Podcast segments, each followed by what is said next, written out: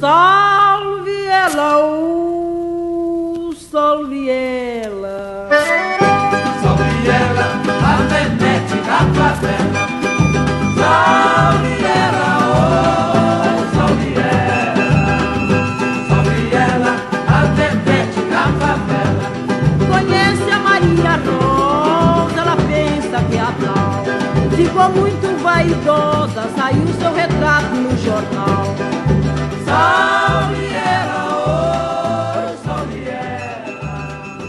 Fala galera, beleza? Aqui quem tá falando com vocês é o Pedro, trazendo pra vocês mais um HQ Sem Roteiro Podcast, o podcast de quadrinhos aqui da rede Iradex de produções associadas. Nosso último podcast do ano, fechando 2017 com chave de ouro, com uma entrevista maravilhosa que eu fiz com o casal Silene Barbosa e João Pinheiro. Os dois lançaram em 2016 um quadrinho chamado Carolina, uma biografia em quadrinhos da escritora brasileira Carolina de Jesus, autora de entre vários livros, o seu maior sucesso, Quarto de Despejo. É muito bacana a conversa que a gente teve sobre, sobre a Carolina. Eu particularmente não conhecia a obra da autora, eu conhecia a autora a partir do quadrinho da Sirlene e do João, e como eles vão dizer aí, mais ou menos era o interesse deles realmente apresentar essa autora e instigar as pessoas a lerem mais sobre essa que é um dos grandes nomes da literatura e talvez um dos grandes nomes desconhecidos da literatura por N motivos, mas que a gente vai saber daqui a pouco quais são. Para quem já ouve a gente há um bom tempo, vai, vai notar que o áudio tá um pouquinho diferente do normal. Por quê? A gente teve um probleminha na hora que a gente foi gravar o podcast, que o Skype não deu certo, o Skype não deixava a gente conversar, mas de toda forma a gente deu um jeito. A gente fez mais ou menos no formato em que a gente já gravou com outro convidado, no caso, o papo que a gente fez com o professor André Toral, também é quadrinista. Na época a gente falou sobre quadrinhos holandeses, sobre outras questões, sobre a obra do André Toral. É, com o André a gente gravou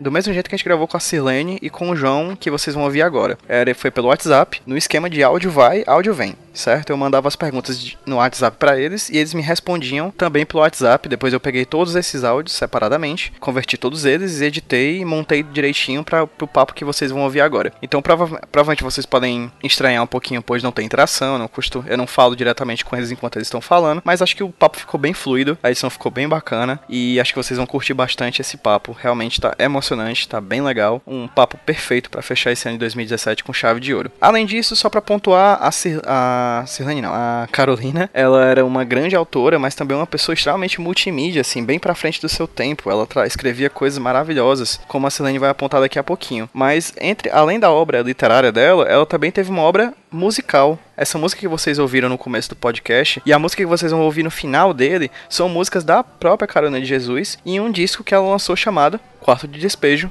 mesmo nome do seu livro. Então, assim, é muito bacana vocês conhecerem o trabalho da, da Carolina. Leiam o quadrinho Carolina, da editora Veneto, um quadrinho que foi indicado ao prêmio Jabuti, no caso, na categoria Histórias em Quadrinhos. É a primeira vez que está sendo, tá sendo indicado quadrinhos na categoria Histórias em Quadrinhos, né? Essa categoria é nova, tá começando agora. E Carolina é um dos, dos indicados, é, foi um dos indicados nesse ano de 2017. Então, leiam Carolina de Jesus. Leiam Carolina, o quadrinho. Talvez seja um bom start para vocês quererem conhecer ainda mais sobre o trabalho da Carolina de Jesus. E é isso. Ouçam agora o HQ Sem Roteiro. Muitíssimo obrigado pela sua audiência durante o ano de 2017. Um feliz Natal para você. Um feliz ano novo. E que em 2018 venha cada vez mais boas histórias, cada vez mais personagens interessantes, cada vez mais HQ Sem Roteiros incríveis, cada vez mais podcasts incríveis. Porque eu faço isso, a gente faz isso para vocês que ouvem a gente. Muitíssimo obrigado por 2017 e desde já muitíssimo obrigado por 2018. Bom podcast, até a próxima.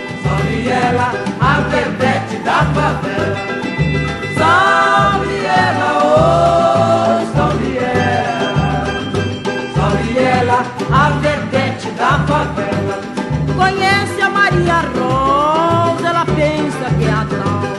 Ficou muito vaidosa,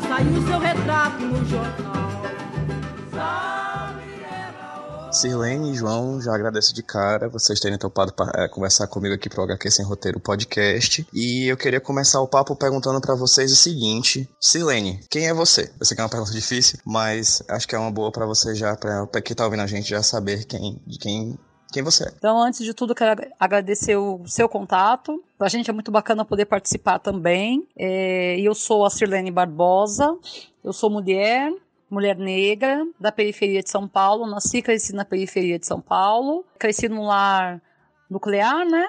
Assim chamado, com pai e mãe. Três irmãos, somente homens. Nós somos em quatro filhos, sou a única mulher. É, meu pai trabalhou como metalúrgico na Leite Vigor, que hoje a gente tem vários produtos da Vigor. Meu pai nos criou trabalhando nessa empresa, que ficava aqui em São Paulo, também na Zona Leste.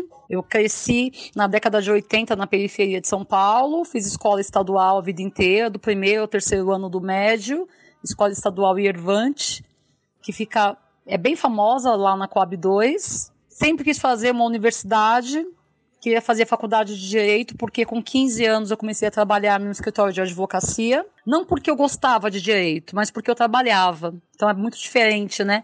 A gente tentar ou querer estudar algo por prazer ou pelo trabalho. Ainda bem que eu fui fazer cursinho para vestibular, me empolguei com literatura, com a língua portuguesa e caí na letras depois da Letras, eu acho que dois anos depois, ou um ano depois, eu comecei a frequentar a USP para tentar mestrado. Fiz um mestrado em Linguística Aplicada com a Beth Bright, tendo como embasamento teórico Bakhtin.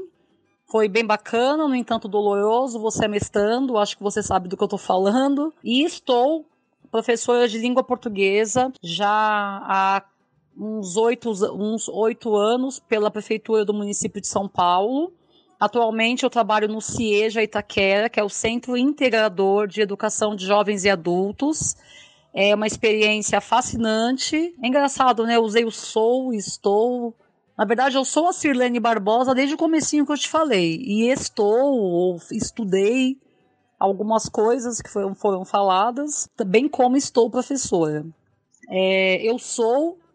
Agora eu digo sou companheira do João Pinheiro, que é quadrinista. Vivo, vivemos em São Paulo, na periferia Zona Leste também, próximo do metrô Arthur Alvim, para quem conhece, para quem, enfim, poder se, se situar. E nós moramos numa casa com três gatos, do, duas meninas e um menino. Acho que é isso. E você, João? Da onde você é, o que você faz, quem é você? Primeiramente, muito obrigado pelo convite. A gente ficou bem contente de participar do, do podcast. Eu sou, eu moro aqui na, na zona leste de São Paulo, né? Sou nascido e criado aqui e atualmente a gente reside na cidade líder, que é um local próximo a Itaquera, né? É um lugar mais conhecido, ficou bastante conhecido por causa da, do início da Copa do Mundo, etc. Já faz um tempo que eu trabalho com desenho nessa área de, de da arte visual, né? Trabalhando como designer, ilustrador, professor de desenho também em algumas escolas e fazendo quadrinhos. É, essa é mais ou menos a minha área de atuação, assim, atualmente. E já há um tempo, na verdade. Bem, como é de prática para quem está ouvindo o HQ sem roteiro, que já houve há um tempo, é, a gente sempre procura aqui no programa puxar temas outros além dos quadrinhos. Quando a gente fala, a gente sempre fala de quadrinhos, mas a gente não fala somente de quadrinhos, né? E o motivo, vou até narrar um pouquinho a história de como eu acabei atualmente nesse momento conversando com o João e com a Sirlene, é que há um tempo, há um tempo atrás, né, eu tive a oportunidade de ler o quadrinho Carolina, que foi lançado pela Veneta, que é um quadrinho que narra a história da escritora brasileira Carolina, Carolina Jesus. É, achei um quadrinho muito massa, e aí a partir que eu vi disso, eu, eu, disse, cara, a gente tem que conversar sobre, eu tenho que conversar com os autores sobre esse quadrinho. E de lá pra cá muita coisa aconteceu, né? Houve uma polêmica ali mais ou menos por abril, é, junto do, sobre a obra da Carolina e a Academia Carioca de Letras. Também houve recentemente a indicação do quadrinho do Carolina para a categoria de quadrinhos, o prêmio da categoria de quadrinhos do Prêmio Jabuti, que é um dos maiores prêmios, talvez o maior Prêmio da Literatura Nacional. Dito isso, eu fui atrás de falar com a Silene, a gente tá tentando essa conversa há um bom tempo e graças a Deus deu certo agora. É isso que eu queria saber de vocês, assim. Primeiramente, pela Sirlene. A gente vai focar um pouco no quadrinho da. Vai focar principalmente no quadrinho da, da do Carolina. Mas acho interessante a gente falar um pouco sobre a tua história, de como é que você conheceu a obra da Carolina e por que, que você decidiu fazer esse quadrinho? Eu conheci Carolina Maria de Jesus antes mesmo de entrar na graduação em letras. Então, sei lá, no início dos anos 2000. Conheci porque o João me apresentou quarto de despejo. O João é rato de sebo. Acho que ele ganha de mim, de um monte de gente que eu conheço. E ele, ele disse que assistiu um dia Manos e Minas, aquele programa que rola na TV Cultura. Se bem que a TV Cultura acho que só passa aqui em São Paulo. É um programa bacana que tem como foco principal falar do rapper, do rap, melhor dizendo. Vão alguns rappers e neste foi uma mulher rapper e ela falou de algumas mulheres poderosas e citou Carolina Maria de Jesus. É, o João ficou doido, marcou os nomes, que ele faz isso sempre, foi no sebo, encontrou um velhinho, quarto de despejo, leu, falou: você precisa ler. E aí, quando eu li, eu falei: meu Deus, é, o mundo é meio antes e depois, assim. Quem é essa mulher? No entanto, ainda estava na graduação, né? Então, eu li, gostei, mas Óbvio que não estudei nada na graduação de Carolina, né? Muito pelo contrário. Embora tenha entrado na universidade depois de 2003, portanto, a Lei 10639 já estava sendo regida, mas a minha universidade, como tantas outras até hoje, né? É, não, não fazem a lei valer. E terminei a universidade, depois de uns aí passei a ser revisora de texto, depois editora de texto, é, não me identifiquei com a área que eu queria até então. Eu fui fazer letras porque eu queria trabalhar na editora. Passei no concurso público e fui, fui para educação. É, no começo é tudo muito novo, né? Ah, currículo, o que, que, é isso? É, como assim? Se ensinar isso? Ah, é isso que tem que, que tem que ser ensinado? Vamos ensinar, então tá. Eu não tinha esse pensamento de por que, que a gente só ensina escritores, só lê contos, é, enfim, as, as narrativas, as histórias que nos aparecem na educação básica, pelo menos, que é a minha experiência como professora, é, ela tem sempre um fio europeu. Então, o Brasil, ele não foi invadido, ele foi colonizado. Foi colonizado por gente muito bacana, porque, afinal de contas, aqui tinham pessoas que não eram consideradas pessoas. Óbvio que estou sendo irônica, né? No entanto, eu passei a fazer mestrado e tinha como objeto de estudo um livro didático. Fui pesquisar como que o livro didático dizia que ia ensinar alguns gêneros discursivos e como ele passou a ensinar. O meu recorte é o conto popular. E o conto popular que eu pesquisei é o homem, o caso do espelho, o caso do espelho. Por ser conto popular, não tem autor é, definido, né? A autoria é popular, mas todos podemos recontar. E este livro tinha um conto popular que foi recontado por Ricardo Azevedo. Isso não aparece no livro, né? Eu até cito na minha dissertação. Então não mostra que o conto popular é popular, não conta que o Ricardo Azevedo não é autor, mas recontador, não diminuindo o seu trabalho, mas ele não é autor. E eu fui analisando as formas que algumas pessoas é, apresentavam o, esse conto, o caso do espelho. O Ricardo Azevedo, o protagonista, é o homem que não sabia quase nada. O Barnabé, um comediante da década de 60, isso eu ouvi na casa dos meus pais sem querer, assim. Aí eu fiquei louca, volta, pega o CD. Um CD de piadas, né, do Barnabé. O Barnabé fala: ah, tinha um homem. Ele fala um homem, ele não adjetiva este homem, já começa por aí. E na revista Nova Escola, onde apareceu esse conto e o livro didático reproduziu a partir da revista Nova Escola, o artista plástico Alarcão foi quem fez a versão visual do conto. Então a gente tem o conto verbal e o conto visual. No visual, o Alarcão coloca o homem que não sabia quase nada, pelo Ricardo Azevedo, como negro. E aí eu começo, peraí. Onde se fala que este homem que não sabe quase nada, primeiro é o que é saber, o que é não saber quase nada. Então, digamos que realmente esse homem não sabe quase nada, a gente concorda com o Azevedo e ele é negro? Aí essas perguntas começaram a me borbulhar, mas eu não consegui me aprofundar na minha dissertação. Mas borbulharam e não pararam. Eu finalizei a, a defesa e aí eu me empolguei porque eu descobri uma coisa chamada literatura negra que me tirou o chão. Falei, como assim? Existe uma literatura negra, aí passei a, ficar louca. Fui ler o que é literatura negra, conheci o CUT, conheci seu Oswaldo de Camargo, Conceição Evaristo, e aí foi. Cristiane Sobral e outros milhares de nomes. Aí cheguei na, na literatura periférica, a indígena e a da América Latina, bem como dos países do continente africano, eu não me, me aprofundei por uma questão de recorte de pesquisa mesmo. Então, eu fiquei com a literatura negra, basicamente, e a periférica. É, e percebi que isso não aparecia na escola. Como eu percebi? Em 2014, foi centenário da Carolina Maria de Jesus. As escolas receb recebem é, livros para encher um pouco mais o seu acervo. Todas as escolas da rede municipal de São Paulo têm uma sala chamada sala de leitura e eu estava como coordenadora desta sala da minha escola que se chama Chico Mendes por uns cinco anos ou até mais. E neste ano de 2014 chegaram muitos livros, muito bons, muito bons por sinal. No entanto, eu comecei a observar a discrepância. A minha sala de leitura tinha uma média de 30 mil livros. E aí eu fui observar, depois de ouvir literatura negra, que nós tínhamos em torno de 50 livros, que tinha como, como fundamental o discurso o negro, o negro como protagonista, não mais como objeto de estudo, a cultura negra. Já fiquei doida de observar aquela discrepância.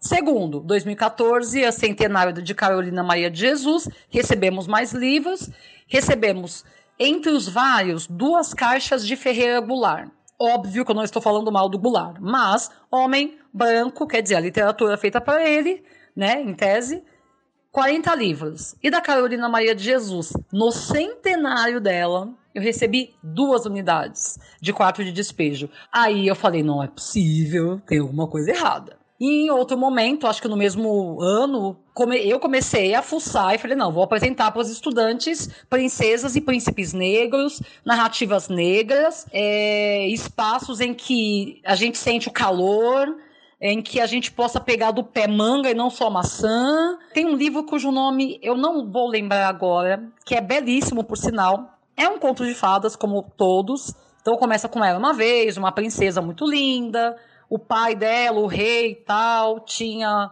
é, estava em guerra com outro reino e a filha estava proibida de sair do reino. Lógico que ela sai, até porque se ela não saísse, não teríamos história. E eu li, comecei a ler para os estudantes de quinto ano, mais ou menos eles têm entre 10 e 11 anos. E quando eu virei a página para mostrar a princesa, uma mulher alta, negra, criança muito sincera, uma menininha põe a mão na boca e me diz: ah, Você disse que ela era bonita. Aí eu fecho o livro e faço, meu Deus do céu, o que, que eu tô tendo aqui? Eu, como assim? Aí ela achou que eu tava brigando com ela. Eu falei, não, não, não, continua. E o outro menino respondeu, eu falei, por que, que ela não é bonita? O menino respondeu, porque ela é preta. Eu fiz, gente, o que, que a gente está ensinando para as nossas crianças? Quer dizer, desde que o mundo é mundo, a gente só tá aprendendo isso. Que isso é bonito quem é loiro, alto, magra, do azul, de cabelo liso. Falando isso num país como o nosso, em que a maioria da população já se autodeclara negra, fora aqueles que não se declaram, a gente sabe que são. A gente só ensina Rapunzel. Onde que a minha menininha de 11 anos, negra, com seu cabelo crespo, vai se ver princesa? Se nos livros didáticos principalmente e nas histórias contadas pelos vencedores, os europeus, muito legais, invadiram, invadiram não, colonizaram, né, aqui o nosso país, os índios muito preguiçosos, não quiseram ser escravizados, foram até o continente africano e trouxeram os negros. Então, os, o que as crianças têm é, é o negro escravizado. Cadê a importância do negro? A nossa cultura, a nossa história. Cadê o negro escritor? Cadê o negro pintor? Onde estão esses negros? Escondidos no calabouço dos poderosos, porque a gente sabe que esse currículo escolar não vem do nada, né? Não, não, não por acaso a gente tem esse currículo tão europeizado. Por isso que eu proponho na minha tese de doutorado, que está trancada, não estou com pique ainda, é descolonizar o currículo. E não é descolonizar com uma arma na cabeça, mas propor a descolonização. E sempre que eu falo descolonização, eu escuto de um. Ah, então você quer dizer que a gente não vai mais ensinar é, na, nenhum assunto relacionado à Europa, aos Estados Unidos? Eu digo, não. A Europa e os Estados Unidos já estão presentes em todo momento da educação. O que a gente quer, eu digo a gente porque eu sei, que, eu sei que não estou sozinha nesta luta de descolonização do currículo, é inserir as vozes dos calados, dos oprimidos.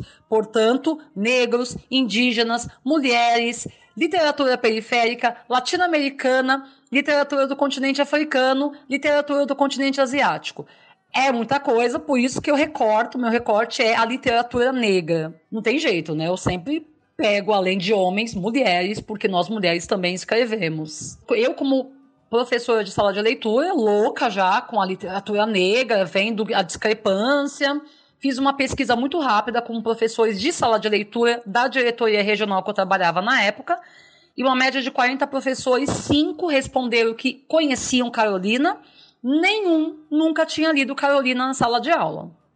Eu achei assim extremamente urgente apresentar Carolina, principalmente para os estudantes, e aí o gênero que eu achei mais viável foi histórias em quadrinhos, mas viável por dois motivos. As, os estudantes curtem muito, é um gênero de suma importância para a literatura também, e eu tenho um quadrinista em casa, que é o João Pinheiro, né?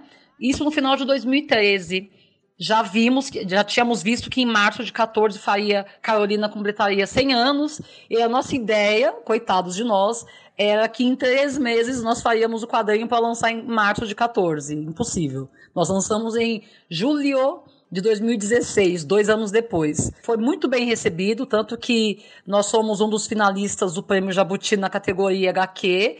Eu tenho orgulho imenso de ser a primeira mulher nessa categoria e a primeira mulher negra. Então são, na verdade, são três recortes. A primeira mulher, mulher, negra e periférica. É, aí a gente fala de gênero, de raça e de classe.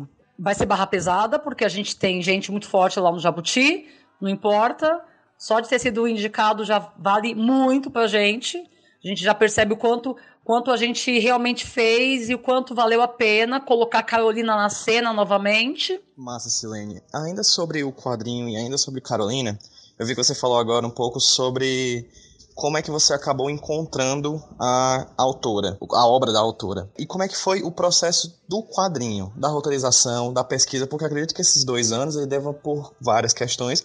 Acredito que parte dele por causa da sua pesquisa em relação a Carolina, como é que foi o processo para você realizar esse quadrinho junto com o João? Daqui a pouco eu vou fazer uma pergunta para o João sobre esse processo na parte visual, mas eu queria que na parte textual, na parte de, de conceito, na parte de história, como é que foi essa pesquisa para quadrinizar a vida da Carolina? Eu li toda a obra dela, a gente conseguiu é, comprar tudo, e inclusive a gente comprou livros importantes que contam histórias da Carolina, é, bem como livros que apresentam recortes do quarto de despejo que não foram publicados. Então eu me aprofundei mesmo para conhecer mais a autora, então fiz uma pesquisa e fui passando para o João, que também leu tudo, que também pesquisou muito. A gente juntou as pesquisas, a gente juntou as experiências. O João como quadrinista, roteirista, eu como pesquisadora também roteirista. Aprendi muito com o João, obviamente. A gente, a gente fez juntos praticamente. O João ele fazia uma página e a gente lia juntos. Ah, a gente podia colocar a Carolina não, não, não dessa forma, de outra forma, para não apresentar uma Carolina triste, uma Carolina muito coitada, porque a Carolina, com, por todos os problemas sociais pelos quais socioeconômicos, né, pelo qual, pelos quais ela passou, ela era muito forte. E a gente quis passar isso no, nos quadrinhos. Que apesar de todos os problemas, ela não deixava de acreditar na força dela. Inclusive, é fala dela no quarto de despejo e em outras obras. Sim, sou preta, favelada, mãe solteira. Mãe solteira é um termo que, inclusive, eu não uso. Eu aboli do, do dicionário e sempre que eu dou aula, eu falo para os estudantes: não existe mãe solteira, porque ser mãe não está atrelado ao fato de ser ou não casada. Ela era chefa de família, mas voltando à fala de Carolina, né? Sou preta, favelada, mãe solteira, catadora de lixo, mas sei ler e escrever e sou escritora. Essa, essa potência da Carolina de sou escritora, a gente quis e eu acho que conseguimos colocar no nosso livro. Foi bem mesmo em quatro mãos, mas não posso negar que a arte, óbvio, nem, nem que eu quisesse falar, a arte é todinha do João. O roteiro eu participei, mas o João ele é muito bom como também roteirista. O João ia, ia passando, foi meio. Chegava da escola, o João apresentava, ó. Ah, não, a gente põe isso, a gente. Ah, insere isso. Pô, eu li isso, vi um vídeo e a gente foi fazendo. Mesmo já tendo a pesquisa, a pesquisa não parou ainda no, no, no, durante os dois anos que a gente levou para um ano e meio, né, para concretizar a obra que só foi possível, eu esqueci de falar, porque no final de 2014 a gente ganhou o prêmio PROAC, é um prêmio de incentivo à cultura, que tem aqui do, no governo do estado de São Paulo. A gente recebe um dinheiro para bancar os artistas. Não é dinheiro para ficar rico, é dinheiro pra, de trabalho. É um dinheiro para você poder dizer não a outros trabalhos e se dedicar com mais exclusividade ao trabalho do PROAC. Então, nós ganhamos o PROAC e aí foi possível a gente pesquisar até, até inclusive indo à terra de Carolina, que é Sacramento, Minas Gerais, pisar no chão que ela pisou, entrar na escola que ela estudou por dois anos, ver onde estava a casa dela, que hoje é um milharal, né? E mais uma vez observar o quanto Alguns artistas têm tudo preservado, diferentemente de outros. Artistas não, né? Melhor usar o termo escritor, já que estamos falando de literatura, mesmo sabendo que a literatura é uma arte. É, então a gente foi para Sacramento, a nossa pesquisa não parou mesmo.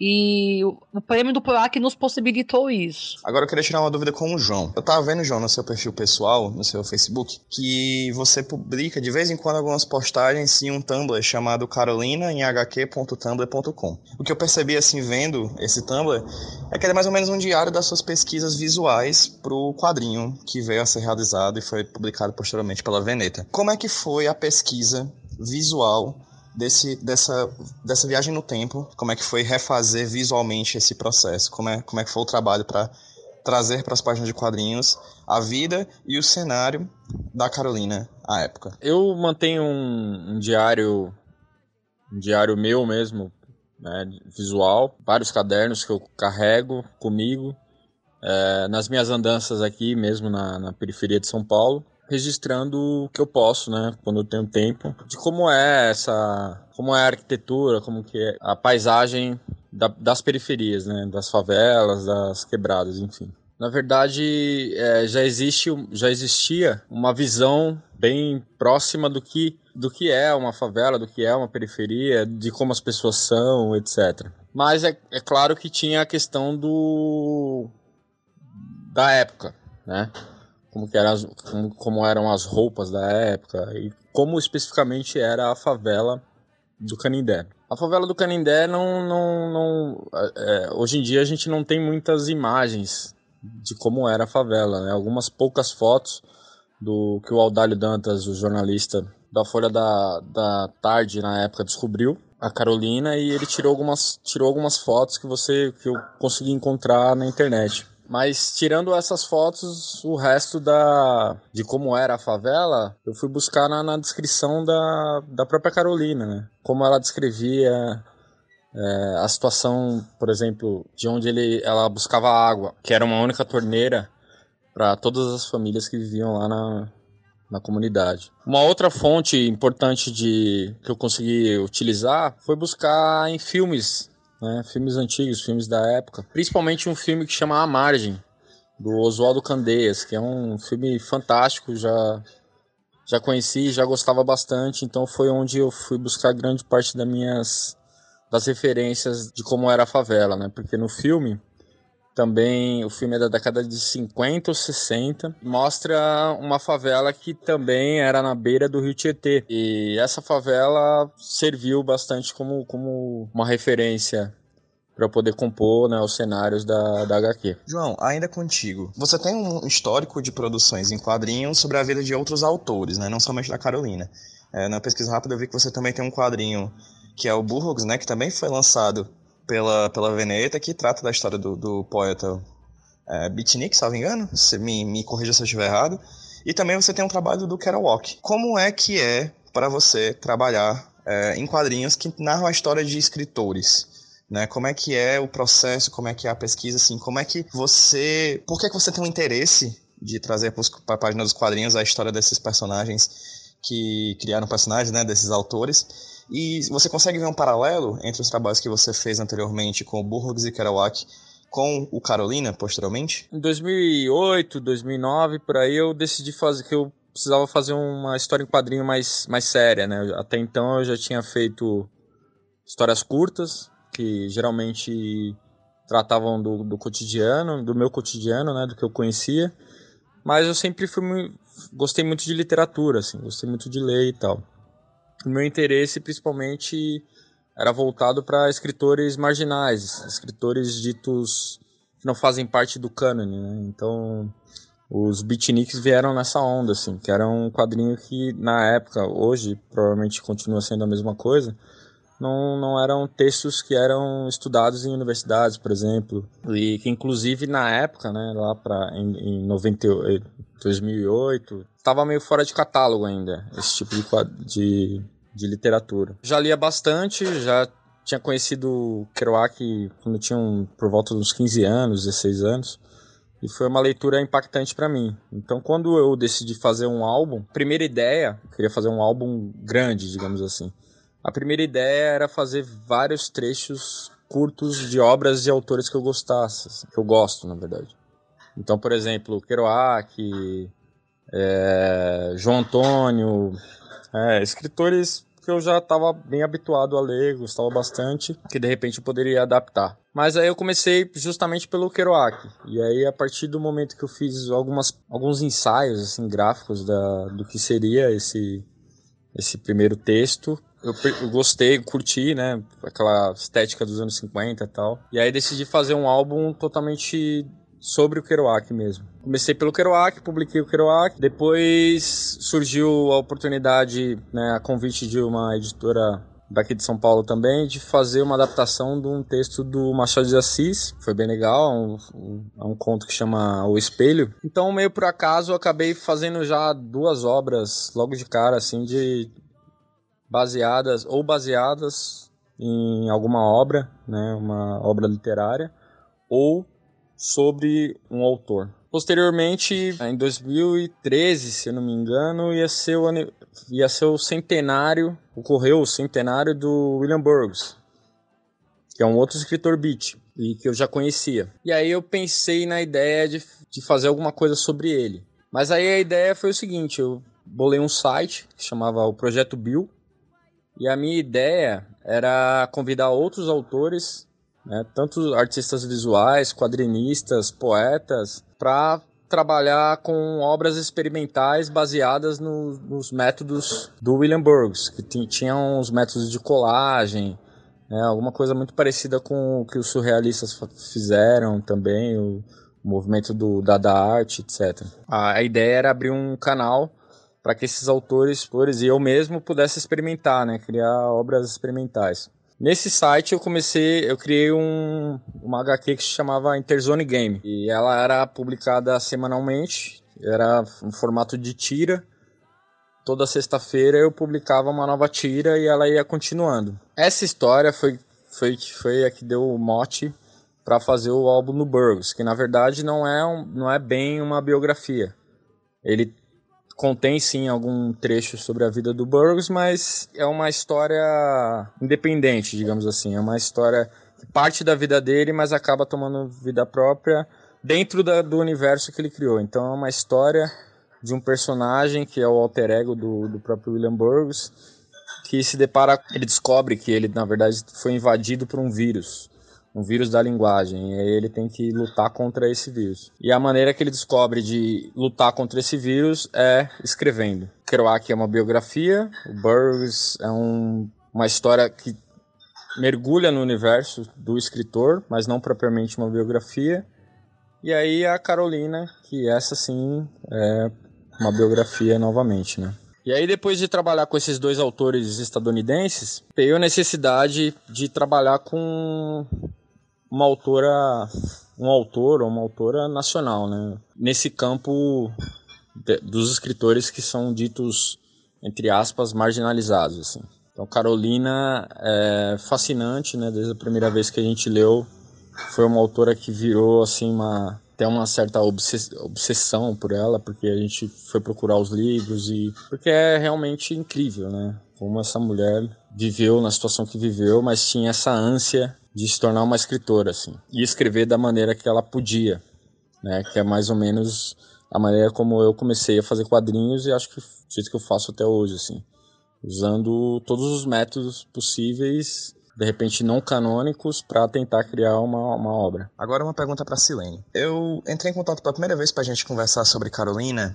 a época era mais ou menos abril ou maio desse ano de 2017. Tanto por eu ter lido o quadrinho à época, quanto por ter gostado bastante, quanto por um acontecimento que rolou na, em um evento que teve na, Academia Carioca de Letras, em abril desse ano de 2017. No, no fato, era, uma, era um evento comemorativo, enfim, uma homenagem né, a Carolina de Jesus, que algumas pessoas foram convidadas para participar do evento e tal, incluindo a atriz e poetisa Elisa Lucinda e um homem chamado Ivan, homem chamado Ivan Proença, que, salvo engano, é parte da Academia Carioca de Letras. Eu vou pedir permissão para ler um trecho do, do post que a Elisa Lucinda fez em relação ao que aconteceu no evento. Vou abrir uma aspas aqui, né? A Elisa escreve. O Ivan Proença começa elogiando a Carolina, o seu relato em quarto de despejo, enquanto traz um exemplar do livro de 1966 nas mãos, uma raridade, publicado por iniciativa de Aldália, Aldália Dantas, jornalista que ao fazer uma reportagem na fazenda de Canindé,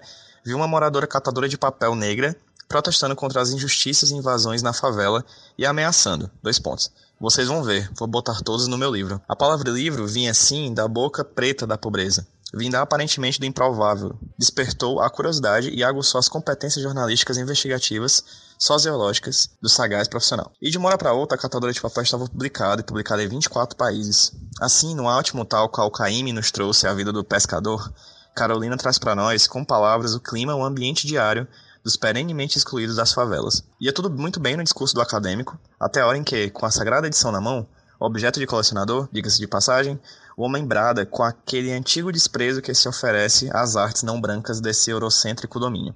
E afirma, seguro como um cientista. Dois pontos. Só tem uma coisa: isso não é literatura. Estarreci. Teria me desligado? Ouvi mal?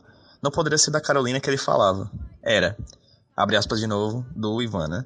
Isso pode, ter um, isso pode ser um diário e é inclusive o gênero, mas definitivamente isso não é literatura, continuou. Cheia de períodos curtos e pobres, Carolina, sem ser imagética, semi-analfabeta, não era capaz de fazer orações subordinadas, por isso esses períodos curtos, e seguiu destituindo sem o menor constrangimento a internacional obra da homenageada. Bem, a pergunta é: acredito hoje que mais do que nunca a gente está vivendo, acho que mais do que nunca não, porque acho que esse, essa a história é meio que cíclica, né?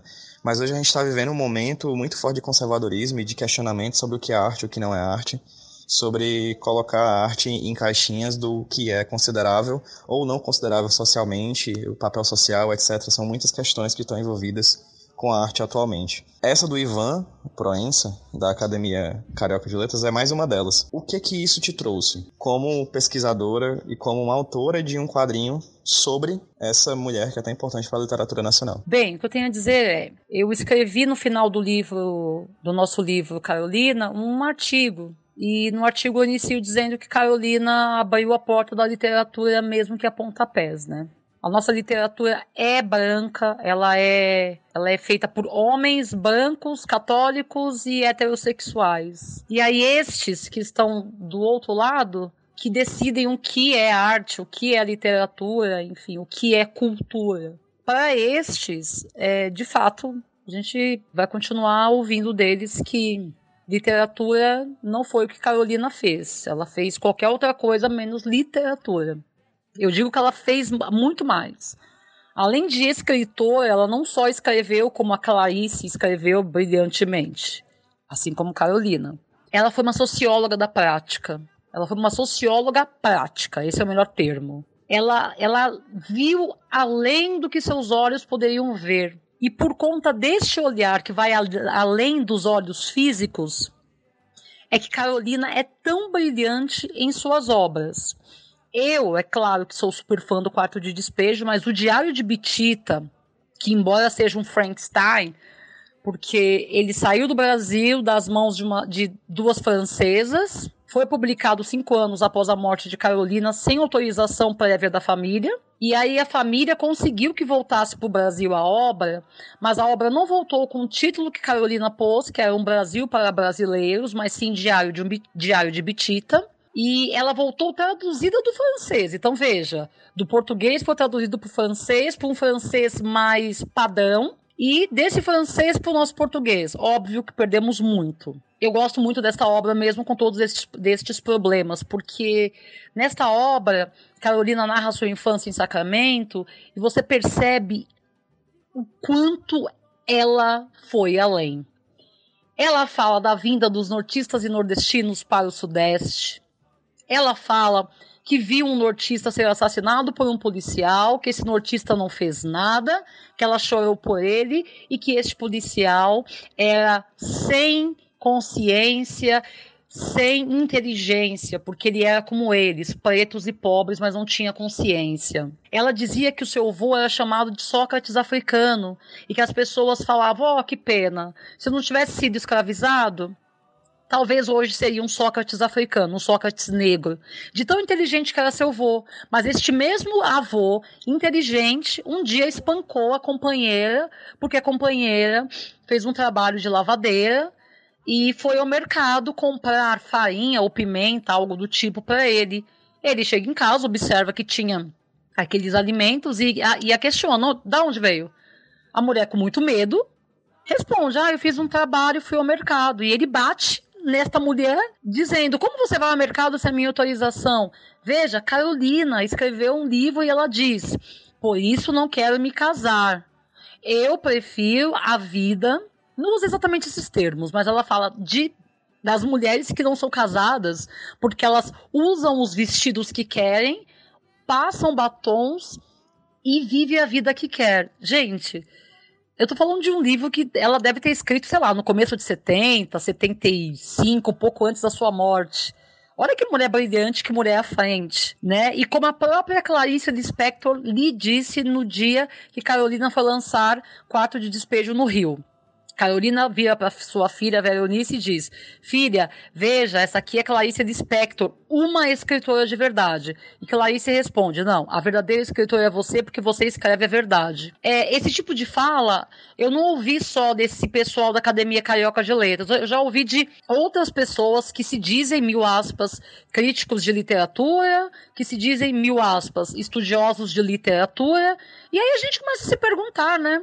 É, o que é literatura, quem é que pode escrever. A gente incomoda, Pedro, porque estamos deixando de ser objetos de estudo, mais uma vez eu digo, passando a ser não só protagonistas de nossas histórias, mas autores. A burguesia brasileira não perdoa. Como assim a a Senzala quer entrar agora na Casa Grande, a gente não só quer entrar, como já entramos, fazemos parte e a gente não vai parar na Casa Grande, não, a gente vai além. Perfeito, gente. Tá muito bom esse papo. E eu queria finalizar ou pelo menos já me encaminhar para a finalização da nossa conversa com uma pergunta. Para você, Silene, e para você, João. Por que Carolina ainda importa em 2017? Por que a obra dela é importante hoje? Por que devemos lê-la? Por que devemos conhecê-la? Por que precisamos ler o quadrinho que vocês lançaram? Por que Carolina ainda é tão atual? É, eu acho que é, a nossa nosso quadrinho ele é importante para não para fechar o tema, mas para levantar a questão da importância da Carolina, de suscitar justamente debates sobre o que é literatura, por que a voz dos excluídos é apagada da nossa história, por que autores que não seguem né, o dito cânone literário não são considerados na academia e etc., sendo que são vozes importantes da, da nossa história, da nossa cultura. Carolina é importante para inclusive entender o nosso nosso nossa história, para entender, por exemplo, como as favelas surgiram, quais quais foram as primeiras os primeiros moradores dessas favelas? Em São Paulo, mas também em todo o Brasil, assim. Como o, algumas populações foram foram escondidas, foram desprezadas pela, pela nossa elite e pelo nosso dito desenvolvimento industrial que colocou essas pessoas à margem. Carolina é importante no campo, tanto no campo artístico quanto no campo social mesmo, assim, de entender, tentar entender o Brasil. Na nossa HQ a gente tentou trazer essa, essas, esses questionamentos à tona, mais, muito mais do que dar respostas, assim. É muito mais uma, é, como se, se a gente tentasse desvelar o que está escondido, assim, né? Tirar debaixo do tapete essas questões para que elas continuem vivas e a gente continue tentando fazer um, uma sociedade melhor e tal. Infelizmente, Carolina é atual porque pouca coisa mudou desde que ela surgiu com o seu livro nos anos 60. Infelizmente, nós não avançamos muito, assim.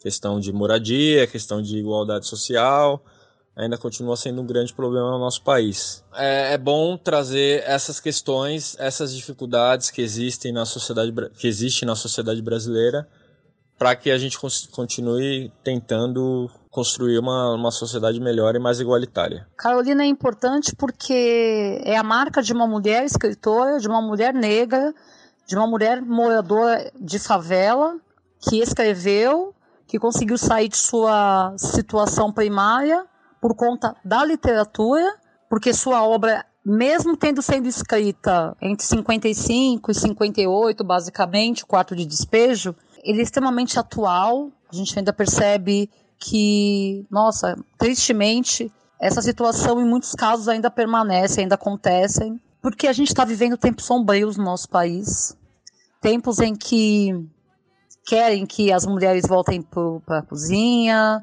os gays para os armários, os pobres para senzalas, entre outras minorias, né? É importante porque Carolina tem muito a dizer. Ela não tem só muito a dizer em quarto de despejo.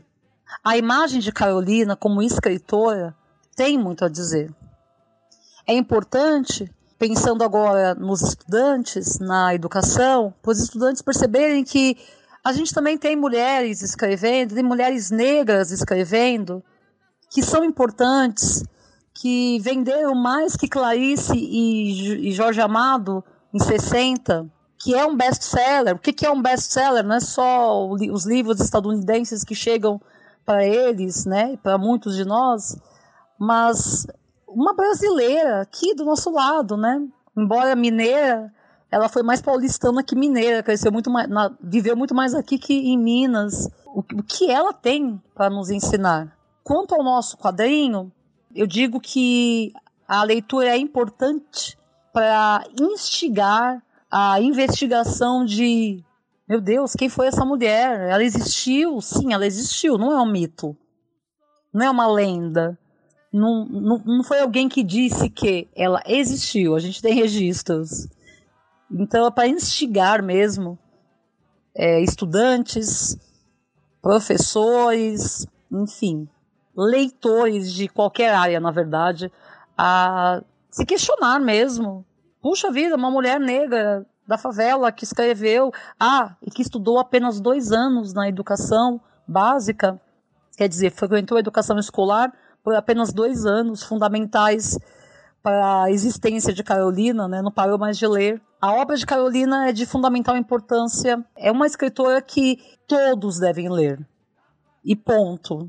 E sim, é literatura. É literatura. Gostando ou não, os mil aspas críticos de literatura. Eu lembro que quando eu fazia cursinho, um professor disse que o único crítico de Machado de Assis que dizia que o que ele fazia não era literatura, por puro racismo, obviamente, hoje é nome de uma praça, não vou citá-lo aqui em São Paulo. É isso, sabe? É, é pensar que você está criticando a Carolina, como eu já ouvi, que inclusive Carolina tinha que ser enterrada. E eu ouvi isso de gente de um movimento negro, né, que tinha vergonha de Carolina. É, você pode até tentar enterrá-la, só não se esqueça que Carolina é semente, ela vai renascer novamente, né? Como está renascendo e como continua aparecendo. E eu acredito mesmo, sem falsa modéstia, que a nossa obra apresenta um pouco, claro, um pouco mesmo, da vida intensa de Carolina. É uma biografia, né? Um recorte da biografia, uma obra autoral, por isso que nós assinamos, eu e o João. Leiam, leiam, eu acho bacana. Por, pela, pelo enredo, para conhecer a, a, a arte do João e para conhecer a maravilha que foi Carolina Maria de Jesus. Sirlene e João, eu sou muito grato ao papo que vocês trouxeram aqui pra gente que tá ouvindo o HQ Sem Roteiro. Muitíssimo obrigado por terem topado conversar comigo sobre esse quadrinho do Caroline, sobre essa personagem, sobre essa autora, sobre essa mulher incrível que é a Carolina. É, para quem tá ouvindo a gente, todos os links de, de coisas que a gente falou aqui hoje, como por exemplo esse diário visual que o João fez de pesquisa para fazer o Carolina, esse Tumblr, e também uma entrevista muito bacana que a Sirlene fez com as meninas do Minas Nerds, no site do Minas Nerds, vão tá vai estar tá tudo linkado no post desse podcast. Ok? Para quem está ouvindo a gente não quer ficar só no podcast, quer conhecer mais sobre o trabalho da Silene, mais sobre o trabalho do João, mais sobre a Carolina, os links vão estar no post desse podcast. É isso. Silene, muito obrigado. João, muitíssimo obrigado. E fala aí para quem está ouvindo a gente, para quem conhece, quer conhecer mais sobre o trabalho de vocês dois, onde é que a gente pode achar seus trabalhos, suas pesquisas, etc. O livro Carolina está sendo vendido nas principais, nas principais livrarias, como Saraiva, Cultura, FINAC, está na Amazon. Eu acho que qualquer livraria mesmo tem, porque aqui na Zona Leste de São Paulo tem umas livrarias pequenas que a gente viu que tem também. Então, para achar o livro, tranquilo. Os do João também, tanto Kerouac quanto Burgs, são, são fáceis também de encontrar na, nas, nas livrarias. Se não tiver, é só encomendar. E também tem na Amazon. O meu trabalho de pesquisa de mestrado está no site da PUC. Mas naquele trabalho eu não discuto o que eu discuti com agora nesse, nessa conversa, né? É, é uma outra pesquisa, até porque eu era uma outra pessoa. É, eu gosto muito de falar de Carolina Maria de Jesus, muito mesmo. Ela tem uma importância imensa é, na minha vida profissional, acadêmica e principalmente pessoal. Como mulher, ela também foi, né? Negra, da periferia e escritora. Acho que é só o que me falta, assim, sabe? Me aprofundar mais nessa coisa da Carolina, de eu sou escritora e queixo levantado e ai de você de dizer que, que eu não sou, né?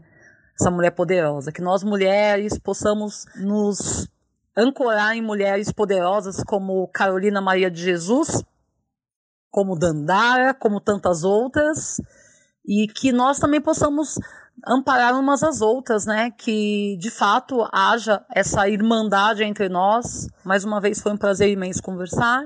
Beijo. a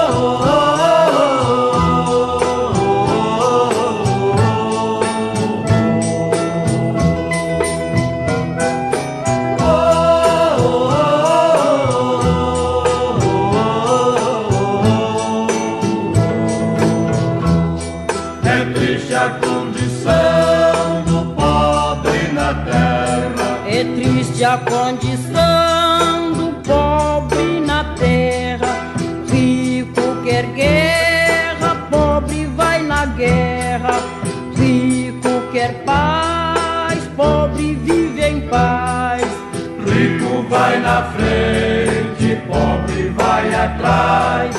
Rico vai na frente, pobre vai atrás. Rico faz guerra, pobre não sabe porquê. Rico faz guerra, pobre não sabe porquê. Pobre vai na guerra, tem que morrer. Pobre vai na guerra,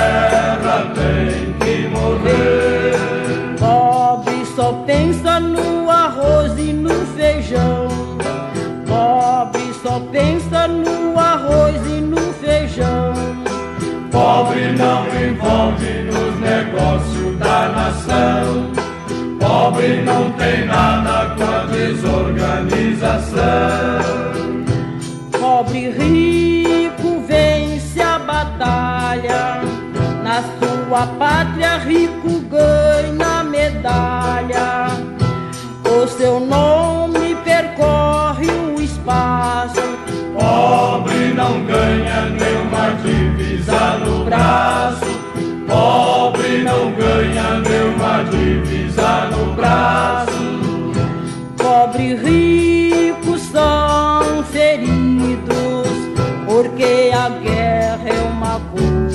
brutal. Só que o pobre nunca é promovido.